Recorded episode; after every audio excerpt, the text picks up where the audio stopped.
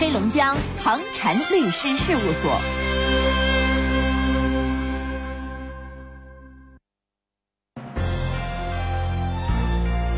龙腾北疆，广播天下。这里是中波六二幺千赫，调频九十四点六兆赫，龙广新闻台。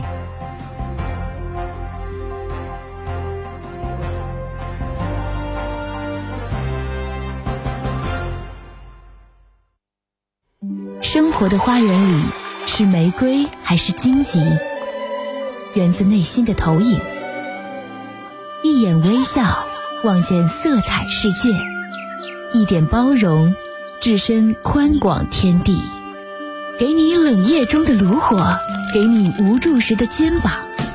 心事了无痕，从心出发，发现生活温暖。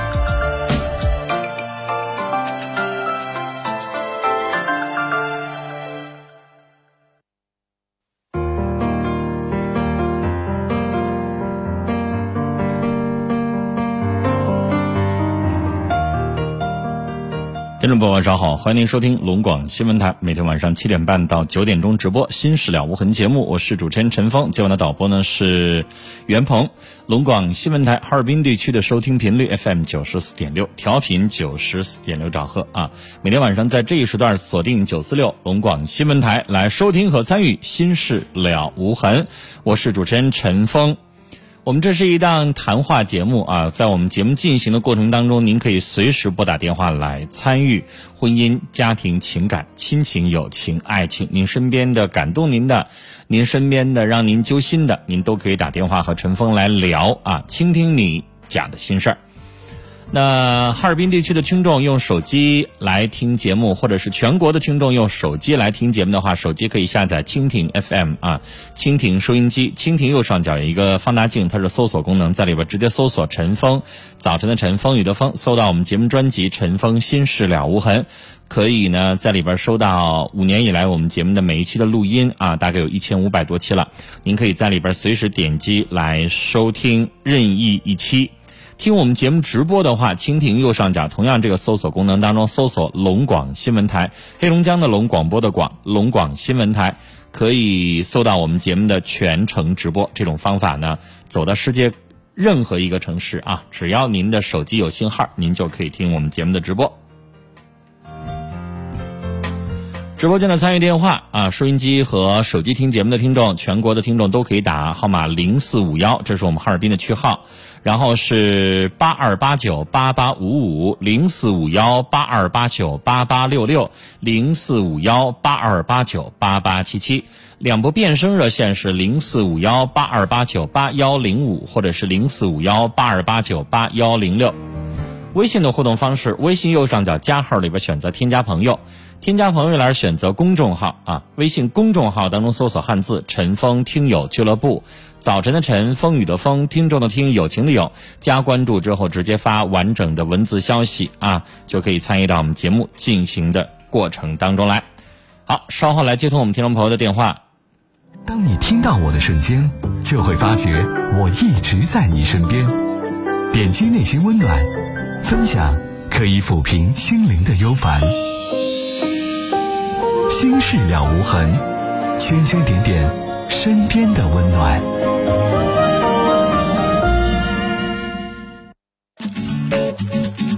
在收听的是 FM 九四点六龙广新闻台《心事了无痕》节目，陈峰主播，欢迎继续收听。继续收听。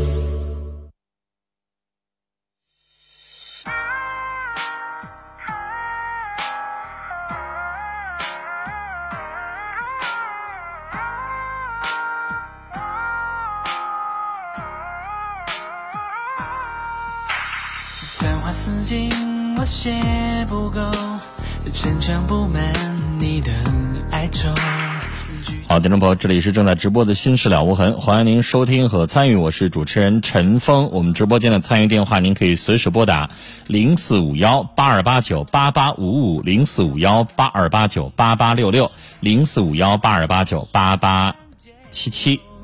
如果你有隐私需要保留，您还可以拨打两部变声热线，号码是零四五幺八二八九八幺零五和零四五幺八二八九八幺零六。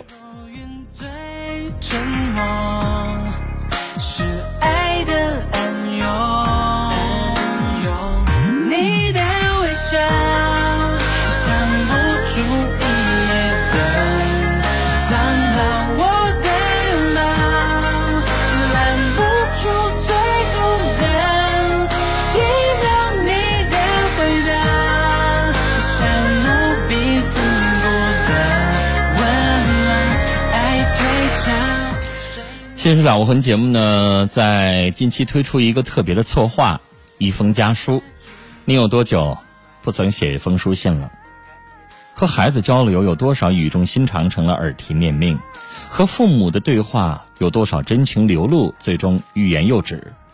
让千言万语化作笔端蝴蝶飞往他的指尖，让情深意长开成肩上梅花映入他的眼帘，莫在真心。见字如面，一封家书可以是父母写给自己的子女的，一封家书可以是子女写给父母的，一生家书同样可以是丈夫写给妻子，妻给丈夫的。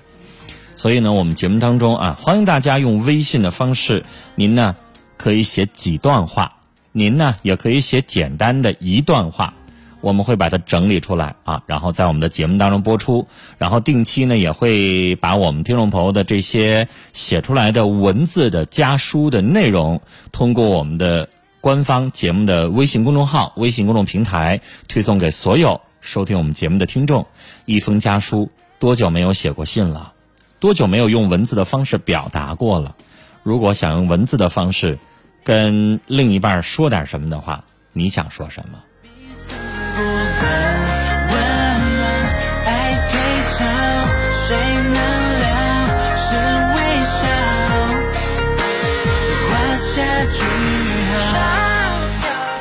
所以，我们的听众朋友想参与我们“心事了无痕”的特别策划啊，一封家书活动的话，您呢可以用文字的方式啊写几段话，然后发到我们节目的微信公众号当中来。我们节目的微信公众号右上角加号里边选择添加朋友，下一栏选公众号，然后搜索“陈峰听友俱乐部”。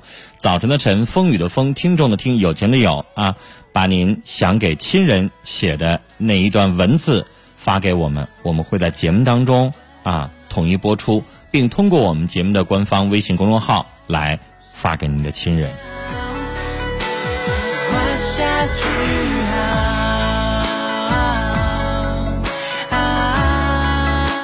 呃，欢迎听友明啊，说终于加上你的微信了啊，这是节目的忠实听众，谢谢您的支持。好，我们来开始接通电话，你好。您好，您好，哎，陈总您好，您好，我这个，嗯，您好，您这个声音是哪儿的？沈阳的，对，沈阳人，对，怎么听到我们节目的？就是无意之间听到的，觉得特别好。用手机啊？以以前是个电视听，以前是电视，现在用手机蜻蜓来听的是吗？嗯，现在也用电视。现在也用电视啊？嗯。那我就教您一下，用手机下载一个软件叫蜻蜓收音机。嗯，蜻蜓虫字旁那个蜻昆虫蜻蜓那两个字，或者叫蜻蜓 FM 啊，后边就是 FM 广播的意思，你就可以在里边晚上七点半直接搜龙广新闻台，它不比拿电视方便吗？电视七点半你不看，别人你家人还想看呢，你拿手机听多方便呀，对不对？你家孩子没准还想看看动画片呢，七点半。对不对啊？拿手机啊，下载一个软件叫蜻蜓 FM 或者叫蜻蜓收音机，然后晚上七点半直播的时候，直接搜陈峰在里边。呃，不对，说错了，直接搜龙广新闻台就可以听我们节目直播了。搜陈峰的话，你可以听到我们节目的录音。哦。啊，这样听起来，对，就是往期节目的大概前五年的节目，你在里边都能听得到。嗯，按日期排列的有这个有这一期内容那一期内容的啊，您点击就可以听了，这样方便。您说，嗯，我说一下哈，是孩子的事儿，是孩子的事儿，就是上个学期吧哈，嗯，在那跟老师发生了一点儿嗯，那个是什么事儿呢？具体一说吧，他就是他们班里有一个同学，然后偷了另外一个同学的东西，嗯。完事儿拿这个东西吧，跟我家孩子换，我家孩子不知道他是偷的，他还问他，他说你这个东西不是谁谁谁的吗？他说现在是我的了，我跟他俩换的，完事儿现在咱俩换什么什么吧。完我家孩子说那好，那就换吧。换完之后，就被偷的那个孩子吧，就知道这件事儿，就告诉老师了。马上很快就告诉老师了，那老师吧就说就问我家孩子，你怎么就看别的东西好呢？那我家孩子老师以为你家孩子偷的呢。对对，他说的不是老师，是我那谁谁谁跟我换的。完、嗯老师就没再往下问，就说的咱俩那偷东西的手拿出来，就打他俩了，就打手板了。嗯其实打这个轻重无所谓哈，就老他要调皮捣蛋，再打十下二十下，咱们都家长都是我都能理解老师。但这种这种情况被这个当着全班同学面打，我就心里头挺不非常的不得劲儿。那你说我问你啊，嗯嗯如果现在偷的是钱呢？如果你是派出所的民警，实际上这两个孩子都要处理，都要处分。嗯，但是咱们不知道是这种情况啊，而且老他不知道，实际上他已经猜到了。但是这孩子呢就发傻，你非得跟人家换那东西干啥？非得觉得人家的东西好干啥？你下回应该教孩子，你觉得他的什么东西好，回家跟妈妈说，我来给你买。嗯以后不许跟小朋友交换什么东西，嗯除非比如说他这个铅笔盒你好看，你跟我说我给你买；他那个小食品好吃，你跟我说我给你买。但是不可以什么呢？不可以这么私下里交换，你不知道怎么回事儿，嗯，对吧？就交换东西，你知道小孩儿，尤其是二年级，现在上学早啊，六周岁半就上学，不像咱们那时候八周岁上学。对，六周岁半有很多孩子还不懂事儿呢，嗯他现在二年级，他也就七岁多一点儿。这个时候，你知道有的孩子呀，今天说换了，然后明天那东西变成你的了，他承认；但有的孩子说明明说换了，然后跟老师报告，老师我没跟他换，他偷我的，他抢我的。嗯。到时候你怎么跟他对对证啊？那有些孩子四六不懂啊，嗯。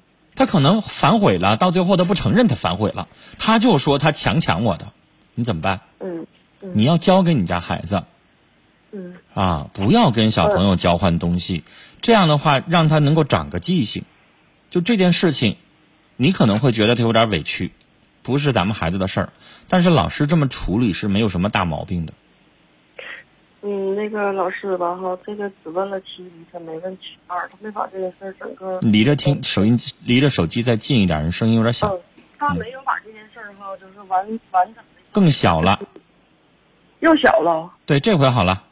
嗯，他没有把这件事儿吧，整个的都给从头到尾问明白，他只知其一不知其二，完他就当全班同学面儿打他了，完事打他来吧，完我想就刚才我说的哈，假如说是别的原因调皮捣蛋的比这严重咱们都能接受，但这种情况咱们心里头挺不好接受的。这样的话吧哈，那个等到呃我吧，就是到走廊里吧哈，我我因为我知道我家孩子不可能是偷别人东西去，就咱们家多少辈儿没有到这个。我在走廊里问他说怎么回事，他就告诉我讲的很清楚了，谁谁跟他换的，我说你马上回去跟老师说清楚吧。但咱们还没，咱们就马上回去了。回去了，老师又问一遍，又问一遍之后，又把这个事儿就给说清楚了。说完了之后吧，哈，那那老师就说的，那你那个，到时候你你那个就上前座去坐去吧。你俩我在当天吧，我其实就要找老师，还没能没来得及我找老师的时候，这件事老师让他上前面坐着，就是什么意思？就是让他离那孩子就给他俩远点。隔开，给他俩哦隔开。那老师这么这么做没什么大问题啊。嗯，那你听我说哈，就在这件事儿吧，当天吧，我就准备这件事儿没有，我也要准备找老师去。在这件事儿发生之前，前一两天就听说那个孩子的家长吧也有小偷小摸的行为，这咱们都不了解是前不两天才了解的。完，老师把他俩放同座了，我就准备要找老师哈，把嗯，能不能给他俩分开，别让他俩一桌了。结果还没等我去说这件事儿呢，说调开的这件事儿呢，这件事儿就已经发生了。就老师现在给他们分开了。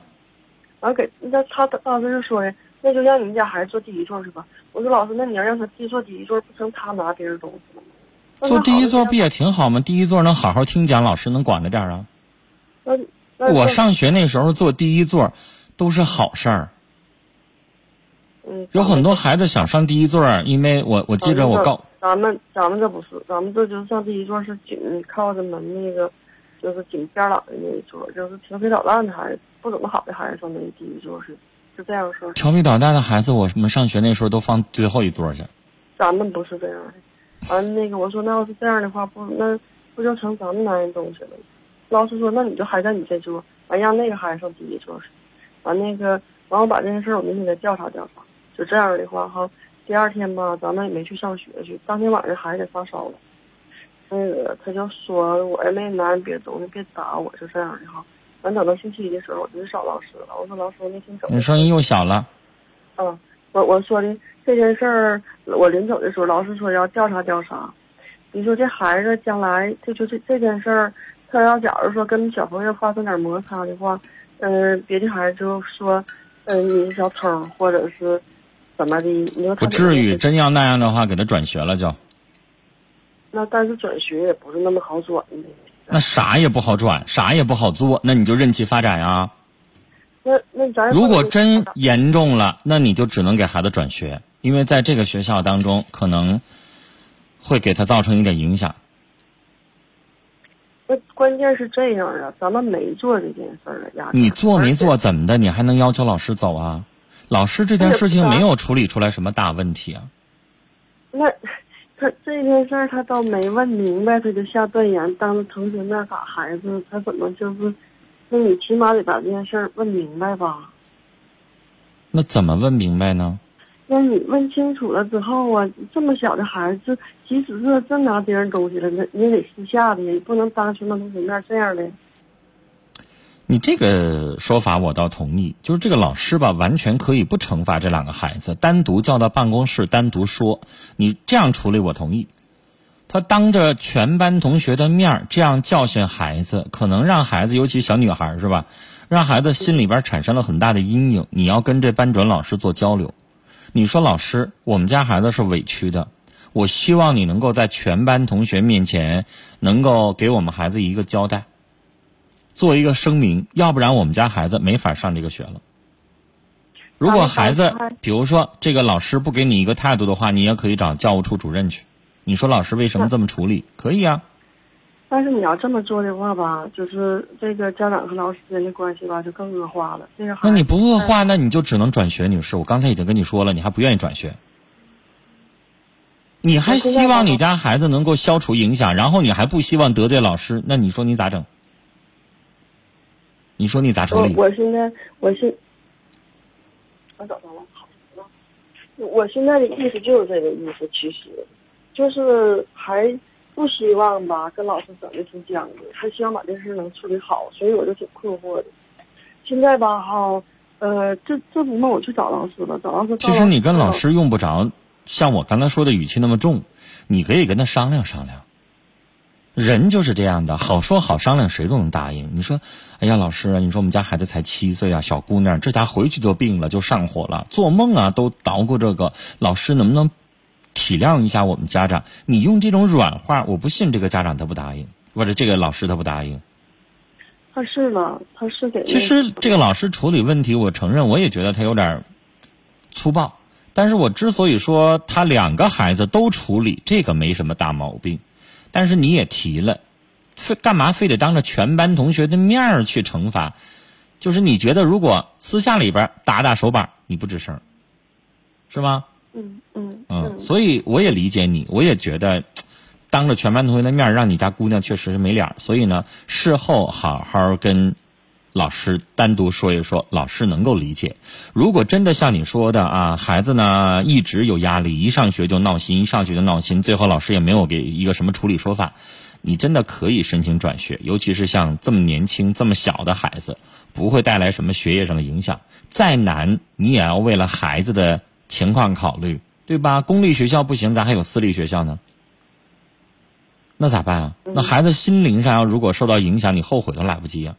对，就是说紧接着就出现这些事儿了，是不是啊？紧接着吧，哈，紧接着吧，就是在那个期末考试那段时间吧，就是这都过去挺长时间了。对对对对，紧接着就在期末考试这段时间吧，哈，作业特别特别的多，完那个就是作业弄老了，完再加上在在课堂上，如果搞点小动作了，或者老师要拿笔没拿笔了，或者是说话了啊，老师就就是孩子确实是心理上有阴影了，老师也对他态度越来越不好，是不是啊？应该是这样的。完那个再加上或者老师可能没有故意针对他，但是孩子现在敏感了，觉得老师批评他的一句，就好像觉得老师针对他似的，这都有可能。完完那个，比如说有的时候考试哈，假如说他考的要是挺好的话，完哈，老师可能表扬那个比他分低的，不表扬他，那他就觉得你看我也以后我也不费这劲了。那再有呢，比如说别的同学跟其实就是他敏感，那么多学生还能挨个表扬吗？或者是哈，就是别人跟他说话，或者是他跟别人说话哈，那老师就会说的，你别搭理他啊，你不会，你不会不行，他不是，啊，你你得会，他不会，他不会行，你得会，就是当个好几个同学的这样。你就觉得老师有点针对他？完这样式的话，孩子就越来越不爱学习，越来越不爱学习。来，女士，嗯，行了，我要是你，我就直接给孩子就就转学校。啊。这老师，你找教务老教务主任都不好使。一，这老师没收礼，他没有做违反道德这个老师教师道德的事儿，对吧？但是这个老师，人家喜欢这个孩子，不喜欢那个孩子，你没拿人没招吧？他现在我是真的觉得，不光是孩子敏感，他也确实是拿好几件事都磕的嘛。孩子就是有点看不上咱孩子了。那你这样的话，七岁的孩子怎么跟他在一起学习啊？反正我个人的意见就是，可以给直接给孩子转学了，转个私立学校，换一个环境，让孩子能够重新的，谁也不认识，咱们重新开始，这样给孩子能够好一点压力啊。想一下我说的话，然后你自己再做一个决定。我们聊到这儿了。来，我们直播间的电话是零四五幺八二八九八八五五、零四五幺八二八九八八六六和零四五幺八二八九八八七七。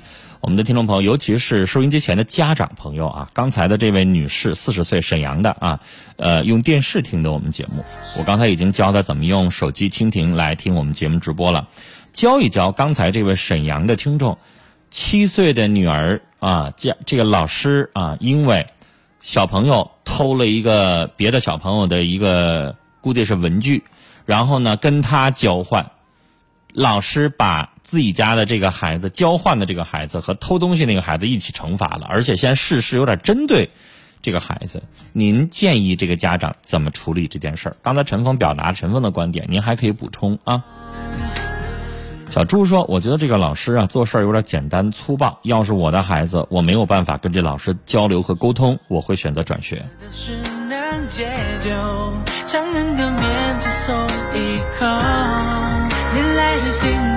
来，听友彩虹微信已经加上了啊，您可以直接讲话了。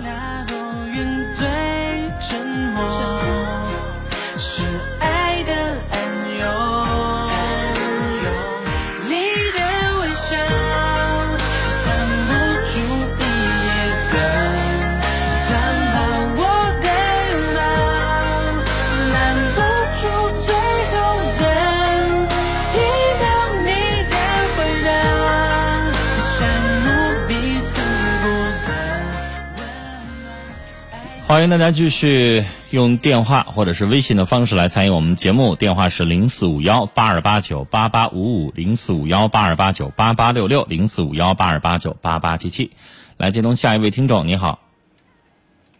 喂，你好。你好，陈峰老师吧？别客气，你说。啊，样就是我我妈妈刚去世不到一年，去年五月份中旬去世的。完了，我爸呢，就是年前就找了个老太太，老太太呢要两万块钱。完了，我们儿女都不同意，因为我妈妈走还没到一周年呢。嗯，他现在老头呢，就是特别的愿意跟人家。完了，我们怎么说他都不听。我就是说，嗯，现在怎么办呢？现在他偷摸的，原先我妈在的时候吧，嗯，我家亲戚欠了一万块钱，他偷摸的给老太太买了个貂，而且他兜里的五六千块钱也都花没了。嗯，跟前儿吧，名声对这个老太太特别不好，因为他找了好几家了，就是说。特别一个不算太正经的人吧，嗯，老老头呢，现在跟我们叽的歪的着，就是就就就是要跟人家，你说我们该怎么办呢？现在？那你们能拿他有什么招呢？